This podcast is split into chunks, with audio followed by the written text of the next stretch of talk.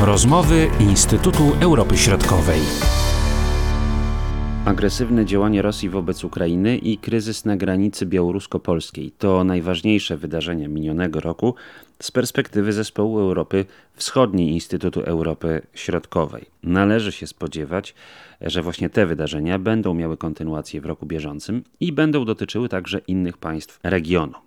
Jaka przyszłość czeka Aleksandra Łukaszenkę? Co dalej z ograniczeniem wpływów oligarchów na Ukrainie? I jak Mołdawia poradzi sobie z kryzysem gazowym wywołanym przez Rosję? To między innymi na te pytania szukamy odpowiedzi w tym odcinku naszych rozmów razem z doktorem Andrzejem Szabaciukiem, doktorem Jakubem Olchowskim i doktor Martą Drabczuk. Rozpoczynamy od sytuacji wokół Ukrainy. Rzeczywiście, jeżeli chodzi o tę eskalację e, napięcia wokół e, Ukrainy, wokół rosyjsko-ukraińskiej granicy, ta sytuacja z końca 2021 roku pokazuje, e, na ile możliwe jest urzeczywistnianie się tych najgorszych scenariuszy. Rosja ciągle straszy, Putin ciągle gra w grę na swoich oczywiście regułach, co było widać też w rozmowach ostatnich Putina z Bidenem i tutaj, jeżeli chodzi o te aspiracje natowskie, są dla Ukrainy taką drogą do zapewnienia sobie tego bezpieczeństwa, ale także do, drogą do zapewnienia bezpieczeństwa e, regionalnego, prawda, w Europie Wschodniej, Europie Środkowej, ale także w całej Europie. E, jeżeli chodzi o e, NATO, myślę, że 2021 rok jest dla Ukrainy takim sygnałem, że nie ma możliwości szybkiego dołączenia Ukrainy do NATO. Możliwe to jest oczywiście w jakiejś bardzo długiej perspektywie, natomiast e, na dzień dzisiejszy, pomimo wsparcia dla Ukrainy, mamy na myśli tutaj wsparcie, jeżeli chodzi o, e, o reformę siły zbrojnych, sił zbrojnych Ukrainy, prawda, zgodnie ze standardami NATO, jeżeli chodzi o wsparcie w uzbrojeniu, niestety Ukraina nie ma szans na członkostwo w NATO. Jest to dla Ukrainy też takie największe rozczarowanie, długa perspektywa, prawda, ubieganie się o członkostwo e, w NATO, właśnie ze względu na to, że e, Rosja stanowi tutaj bardzo e, istotne źródło zagrożenia bezpieczeństwa. Jest poparcie społeczne dla członkostwa Ukrainy w NATO, prawda? W ostatnich latach zauważamy wzrost tego poparcia. No jeszcze kilka naście powiedzmy lat temu, to wyglądało zupełnie inaczej, a to się zmieniło. Rzeczywiście, jeżeli chodzi o e, poparcie społeczne e, dla, e, dla NATO jest w Ukrainie z roku na rok coraz większe. W tej chwili zdecydowana większość społeczeństwa opowiada się za członkostwem w NATO, ale z drugiej strony też następuje takie trochę rozczarowanie tym całym wektorem euroatlantyckiej e, integracji, ponieważ e, z jednej strony mieszkańcy Ukrainy przyzwyczaili się trochę do tego stanu wojny i NATO traktowali właśnie jako, taką, jako takie okno, prawda, e, ku temu, żeby Rosję przepędzić niejako z terenów ukraińskich. Z drugiej strony też społeczeństwo ukraińskie trochę jest zmęczone niejako sytuacją obecną i też liczyło na szybkie efekty. E, ale jeżeli bierzemy pod uwagę te zmiany, które się dokonały w 2021, ale też wcześniejszym 2020, e, NATO i Unia Europejska są tymi kierunkami, którymi społeczeństwo obrało właśnie e, jako te docelowe, prawda, jeżeli chodzi o realizację priorytetów polityki, zarówno tej wewnętrznej, jak i zewnętrznej Ukrainy. I przenieśmy się na Białoruś, bo tutaj też bardzo dużo E, interesujących rzeczy się dzieje. No to, co chyba było najważniejsze w roku 2021, to oczywiście kryzys migracyjny. I to, z czym jeszcze mamy do czynienia na granicy polsko-białoruskiej, może w trochę mniejszym wymiarze niż jeszcze kilka tygodni temu, no także na granicy białorusko-litewskiej czy białorusko-łotewskiej. Jak ocenić te właśnie y, działania y, Aleksandra Łukaszenki. Doktor Andrzej Szabaciuk, bardzo proszę. Przede wszystkim widzimy, że Aleksandr Łukaszenka dąży do tego, aby zmusić y, Unię Europejską, czy tak ogólnie rozumiany Zachód, do, do ustępstw. Podobnie jest tak Federacja Rosyjska obecnie. Te działania są podobne, tylko oczywiście instrumenty, którymi dysponuje Łukaszenka są zupełnie inne niż te, które ma do dyspozycji e, Kreml. Więc Łukaszenka trochę tak desperacko szuka e, tych możliwości e, wywierania wpływu na politykę Unii Europejskiej wobec Białorusi po sfałszowanych wyborach w 2020 roku. Próbował innymi poprzez nacisk na mniejszość polską, poprzez represje na wymierzone społeczeństwo demokratyczne e, białoruskie. No i też takim, taką próbą nie do końca udaną była próba eskalacji napięć na granicy polsko-białoruskiej poprzez stymulowanie napływu imigrantów, uchodźców z Bliskiego Wschodu. Zresztą, jak sami dobrze wiemy, Łukaszenka sam zapowiedział w maju 2020 roku, że takie wyzwania stoją, będą stały przed e, państwami Unii Europejskiej, ponieważ on nie zamierza dłużej zatrzymywać tych strumieni migracyjnych z Bliskiego Wschodu, które miały kierować się rzekomo przez Białoruś właśnie do Unii Europejskiej. Wiemy, że te działania były e, od samego początku organizowane przez władze Białorusi. Władze Białorusi czerpały z tego określone korzyści finansowe ale e, mimo wszystko jednak, po pierwsze, nie udało się Łukaszence zmusić Unii Europejskiej czy poszczególnych państw Unii Europejskiej do ustępstw. Po drugie, te koszty, które Białoruś poniosła z tytułu e, podejmowanych działań, czyli przede wszystkim piąty pakiet sankcji, który wprowadziła Unia Europejska, ale nie tylko Unia Europejska, także e, między innymi przyłączyły się do tego Stany Zjednoczone czy Kanada, Wielka Brytania. Ten pakiet sankcji pokazał, że ta polityka była ślepym zaułkiem i Białoruś zamiast zmusić e, Unię Europejską do ustępstw, pogorszyła tylko swoją sytuację. No i też mamy teraz na Białorusi pewien problem z tymi osobami, ponieważ na Białoruś musi ułożyć środki na, na pomoc skierowaną do tych osób, ponieważ warunki pogodowe są takie, że one nie mogą przebywać dłużej e, w lasach przy granicy polsko-białoruskiej. I oczywiście Unia Europejska zapowiedziała, że te osoby otrzymają pomoc z Unii Europejskiej. Wyasygnowano na ten cel 700 e, milionów euro ale no nie wiemy do końca, jak to będzie wyglądało z przekazywaniem tych pieniędzy stronie białoruskiej. Wiemy, że są tutaj pewne problemy e, z tym związane. No i oczywiście obserwujemy teraz akcję powrotów części tych osób e, do, do Iraku. Ta akcja jest opłacana przez władze irackie przede wszystkim. Te samoloty, które wyczarterowały władze irackie, one już ponad 2000 osób e, odwiozły do, do Iraku. E, no i krótko mówiąc, te działania e, Białorusi no, nie przyniosły oczekiwanych rezultatów. Tak więc Łukaszenka zapewne będzie szukał innych możliwości, aby wywierać, wywierać jakiś nacisk na Unię Europejską. Być może teraz razem to będzie robił z Federacją Rosyjską. Ja myślę, że takim, takim działaniem jest właśnie embargo, które wprowadziła Białoruś e, na początku grudnia. Embargo e, na produkty spożywcze, które uderzy przede wszystkim w te państwa, które poparły sankcje e, wymierzone w Białoruś. Tutaj z jednej strony można powiedzieć, że Białoruś oczywiście próbuje tym e, czynnikiem ekonomicznym e, wywierać e, nacisk na państwa Unii Europejskiej, ale też z drugiej strony te działania one idą naprzeciw oczekiwaniom Federacji Rosyjskiej, bo nie jest tajemnicą, że od lat Białoruś obchodziła embargo rosyjskie na produkty spożywcze i część tych produktów przez Białoruś trafiała do Federacji Rosyjskiej później, na czym też reżim bardzo dobrze zarabiał.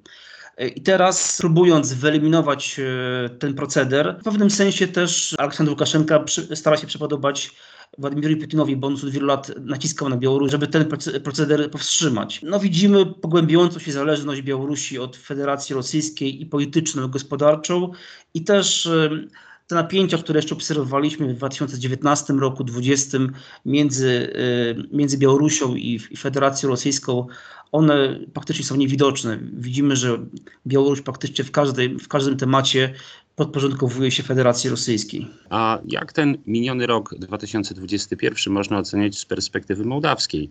Też bardzo dużo interesujących rzeczy się działo, e, można powiedzieć, w tej warstwie politycznej i w kwestii tego e, wyboru, byśmy mogli powiedzieć, może bardziej dynamicznego wyboru prozachodniego, co oczywiście także wiąże się z odpowiednią reakcją państwa rosyjskiego. Jakub Olchowski, bardzo proszę. Chyba od tego bym właśnie zaczął, e, to znaczy od, e, od postawy i od pewnych działań, które, e, które podjęła Federacja Rosyjska wobec Mołdawii, bo to jest trochę papierek lakmusowy w ogóle sytuacji w Europie, w Europie Wschodniej, całej Europie Wschodniej, a nawet szerzej w ogóle w, w, w tym środowisku europejskim, czy w, w europejskim środowisku także bezpieczeństwa. Dlatego, że tak jak wspomniałeś, w drugiej połowie zeszłego roku e, e, Mołdawia stanęła w, no, w obliczu dość poważnego kryzysu energetycznego, a ten kryzys był spowodowany niczym innym jak działaniami, e, jak działaniami Rosji. Tego, że Rosja zażądała trzykrotnie wyższej ceny za dostawy gazu. A to jest o tyle istotne z punktu widzenia Mołdawii, że Mołdawia praktycznie była całkowicie uzależniona od, od dostaw gazu z Gazpromu, z Rosji. A poza tym, jeśli chodzi o dostawy energii elektrycznej, to praktycznie cała energia elektryczna zużywana w Mołdawii produkowana jest w elektrowni, która, która usytuowana jest w Naddniestrzu czyli de facto jest kontrolowana właściwie przez, y, y, przez Rosję. To nie jest oczywiście przypadek, że to się, że to się wydarzyło, bo, bo oczywiście zdajemy sobie sprawę, że, że, że Gazprom dzisiaj, dzisiaj jest czymś w rodzaju, czy jest takim odpowiednikiem zimnowojennej floty bombowców strategicznych. Rosja realizuje interesy strategiczne no, przy użyciu Gazpromu, przy użyciu tej broni energetycznej, tak to, tak to, tak to nazwijmy. To, co się wydarzyło w Mołdawii, rozmawialiśmy o tym pod koniec 2020 roku. Wtedy, kiedy, kiedy Urząd Prezydenta Mołdawii objęła po, po zwycięstwie wyborczym Maja Sandu. O niej właśnie rozmawialiśmy, że trudne zadanie przed nią że trudny rok 2021 ją czeka, i, no ją i cały ten obóz reformatorów. Później, to znaczy w roku właśnie 2021 w Mołdawii przeróżne dziwne historie polityczne się, się, się, się działy. E, e, przepychanki proceduralne związane z rozwiązaniem parlamentu, z sądem konstytucyjnym, etc. Ostatecznie doszło do latem doszło do przedterminowych wyborów parlamentarnych i wygrała je partia właśnie Majsandu, Partia Działania i Sprawiedliwości, czyli pania, partia, która jest prozachodnia i proreformatorska. No I oczywiście daje to całemu temu obozowi proreformatorskiemu mm, no, dużo paliwa politycznego i duży, duży napęd do działania, ponieważ i prezydent kraju e, jest prozachodni, znaczy mówię o Majsandu oczywiście, i partia, która e, wygrała wybory i, i, i, tworzy rząd, także jest prozachodnia. A to oznacza, e, i to nawet nie pośrednio, a, a bardzo w sposób no, jasny i bezpośredni, e, spadek wpływów rosyjskich w Mołdawii, które były od, przez ostatnich 30 lat były mniejsze lub większe, ale one zawsze były bardzo silne. A w tej chwili e, wyraźnie, e, wyraźnie one, one spadły, e, o czym zresztą świadczy też poziom poparcia dla, dla polityków czy, czy ugrupowań mołdawskich no, o nastawieniu prorosyjskim, też w mniejszym lub większym stopniu prorosyjskim oczywiście. Więc te działania Gazpromu nie były przypadkowe, one były, one były podyktowane także, a może przede wszystkim, sytuacją polityczną i, i, i przesłankami natury politycznej. Chodzi o to oczywiście, żeby Mołdawii nie wypuścić e, na zachód, e, ale to jest, e, tak jak powiedziałem, to jest papierek lakmusowy, bo to jest, dotyczy w ogóle całej sytuacji w Europie Wschodniej.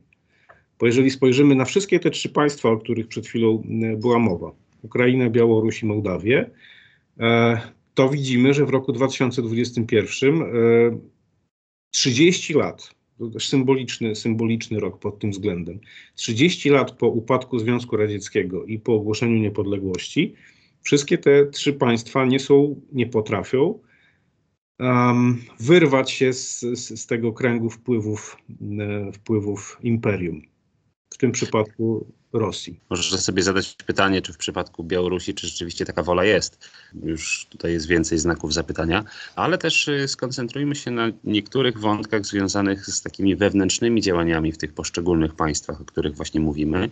I w przypadku Ukrainy tutaj wiele y, takich właśnie e, sytuacji się wydarzyło, chociażby e, ustawa deoligarchizacyjna, o której także wspominaliśmy w 2021 roku, te rozwiązania prawne, które się pojawiły e, na Ukrainie, czy one rzeczywiście będą e, powodowały ograniczenie roli oligarchów w życiu e, państwowym, w życiu społecznym na Ukrainie, czy jest to tylko próba, która ma niewielkie szanse na powodzenie? Słyszymy z ostatnich dni chociażby komunikaty świadczące o konflikcie pomiędzy Rinatem Achmetowem a prezydentem Zełęńskim. Podejrzewam, że to nie jedyny tego typu e, spór na linii oligarchowie, prezydent Jeżeli chodzi o samą ustawę o deoligarchizacji, to jest właściwie taki element walki czy wojny przeciwko oligarchom, którą Załański zapowiadał właśnie w swojej kampanii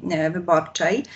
Dlatego już na półmetku właściwie prezydentury szczególnie przykłada do tego dużo uwagi. Jeżeli chodzi o sam proces walki, czy powiedzmy takiej improwizacji walki z oligarchami, to właściwie rozpoczęło się od lutego jeszcze 2021 roku, czyli wówczas, kiedy, kiedy pojawiły się sankcje, najpierw blokada oczywiście kanałów telewizyjnych należących do Medwedczuka, później sankcje wobec niego i jego żony i to był taki pierwszy powiedzmy krok, pierwszy element. Później rzeczywiście była właśnie ustawa, która przede wszystkim określa, kim jest oligarcha. To, to jest coś nowego, co się pojawia w tym polu politycznym Ukrainy, ponieważ dokument, sama ustawa przewiduje stworzenie właśnie takiego rejestru oligarchów, który byłby, którzy byliby zgłaszani przez różne instytucje, prawda, i którzy byliby wpisani właśnie na tą listę na podstawie decyzji, prawda, o tym, że, że posiadają, że są aktywni w życiu politycznym, ale także posiadają istotny wpływ na media, na media internetowe, na albo ewentualnie kontrolują czy wpływają poprzez monopolizację właśnie na życie polityczne Ukrainy. Jest to bardzo istotny krok, jeżeli chodzi o, o tę wojnę, to znaczy sama próba podjęcia się właśnie tej walce z oligarchami jest bardzo istotna. Natomiast jeżeli chodzi o, o sam proces implementacji, prawda, i proces tak naprawdę realizacji tej walki jest bardzo trudny. Oczywiście widzimy tutaj kroki, które są, kolejne kroki, które są podejmowane właśnie w tym kierunku, między innymi właśnie ta sprawa z Renatem Achmetowem, wcześniej z, z Kołomojskim, też prokuratura w grudniu 2021, czyli właściwie niedawno wysunęła, rozpoczęła sprawę karną przeciwko byłemu prezydentowi Petrowi Poroszenko. Więc to są te wszystkie elementy, aczkolwiek bardzo trudnej walki, ponieważ pamiętajmy, że ci oligarchowie wspierali też Wołodymyra Zełańskiego w trakcie kampanii wyborczej. Pamiętajmy, że na, będąc na półmetku, Wołodymyr Załański też i cała partia Sługa Narodu zaczynają się troszczyć o zbliżające się wybory, zarówno parlamentarne, jak i prezydenckie. I tam takie wsparcie oligarchów będzie też bardzo istotne w kontekście właśnie tych rozpoczynających się, powiedzmy sobie, kampanii wyborczych, przyszłych kampanii wyborczych. No i ciekawe, jak to właśnie zostanie tutaj rozwiązane. Szanowni Państwo, tak zastanówmy się o tych nad, nad, tymi perspektywami, może porozmawiajmy w roku 2022. On się y, rozpoczyna, tak jak mówiłem na początku, bardzo niepokojąco. Te działania państwa rosyjskiego, to gromadzenie sił zbrojnych przy granicy z Ukrainą, te działania, które obserwujemy także na pograniczu polsko-białoruskim, to wszystko raczej nie napawa nas optymizmem, tylko raczej pesymizmem. Jak to będzie wyglądało, czy też jak może wyglądać z perspektywy, no właśnie, państw, którymi się zajmujecie?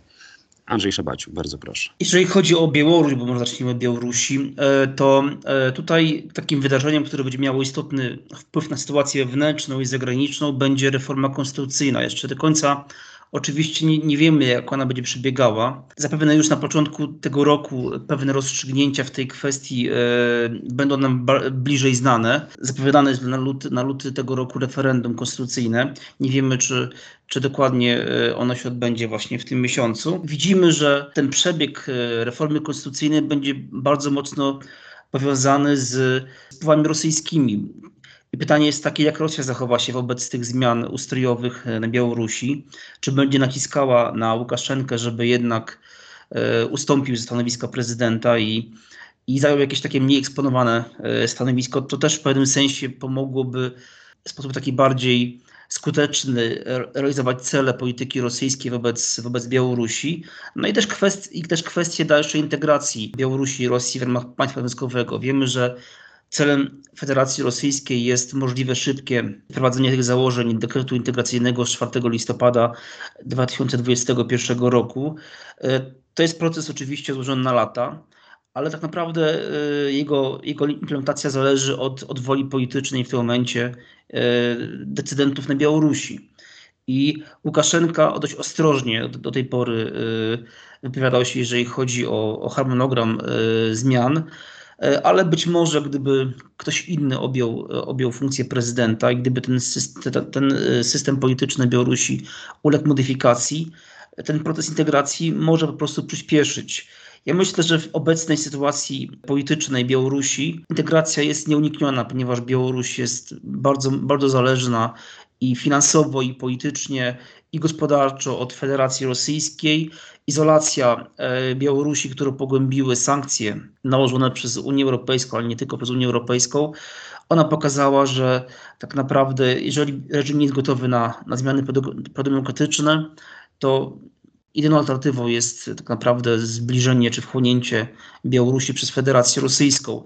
I ja powiem szczerze, jestem pesymistą, jeżeli chodzi o rozwój sytuacji na Białorusi, bo widzimy, że im mamy większą zależność Białorusi od Federacji Rosyjskiej, tym też z punktu widzenia Polski i całego regionu ten poziom bezpieczeństwa on gwałtownie spada i te wydarzenia, które mamy na granicy polsko-białoruskiej, po części one są też konsekwencją tego, że Białoruś nie jest państwem demokratycznym, jest państwem po prostu zależnym od Federacji Rosyjskiej i też Federacja Rosyjska może rozgrywać Białoruś i wykorzystywać do własnych celów geostrategicznych, także w kontekście takiej szerszej rozgrywki z y, Unią Europejską, Stanami Zjednoczonymi i też y, zabiegania o to, aby stworzyć nowy system stosunków międzynarodowych, w, których, w którym to Rosja będzie jednym z głównych graczy. To jest takie no, z punktu widzenia naszego regionu szczególnie niebezpieczne, bo bo my możemy najwięcej stracić na tych rozmowach, jeżeli one potoczą się w kierunku dla nas niekorzystnym. Jeśli chodzi o Rosję, czego możemy się spodziewać? To jest oczywiście ogromny znak zapytania, ale pewne przewidywania. Jakub Olchowski. Czy cała sytuacja z Rosją, czy z tymi działaniami Rosji, to właściwie jednym zdaniem streścić, to można e, sparafrazować pewną, pewną znaną sentencję, bo, bo chodzi o to, żeby make Władimir great again. E, chodzi o to, żeby Władimir Putin własne ambicje realizował, zrealizował, ale, e, ale także, żeby podtrzymał, czy właściwie utrzymał swoją pozycję wewnętrzną, bo to jest, te działania są adresowane oczywiście także do wewnątrz. E, poparcie dla, dla prezydenta Putina e, no, dalekie jest od tych rekordów sprzed, sprzed dekady, powiedzmy, więc to ma, też, to ma też wymiar wewnętrzny. Natomiast to oczywiście ma znacznie szerszy wymiar, bo i to jest też e, coraz częściej podnoszone przez, przez wiele osób, przez wielu obserwatorów, którzy mówią o, nawet używają takiego określenia jak Jałta 2, czy, czy Nowa Jałta, czy, czy nowy koncert mocarstw. Ale biorąc pod uwagę rosnącą aktywność Rosji na tym obszarze no, poradzieckim, umownie, umownie tak mówiąc, i w Europie Wschodniej, a, a, przy okazji tej aktywności towarzyszy także rosnąca aktywność Chin na tym obszarze. To są dość istotne podmioty, jeśli chodzi o, o no, taką koncepcję tego nowego koncertu mocarstw ewentualnego.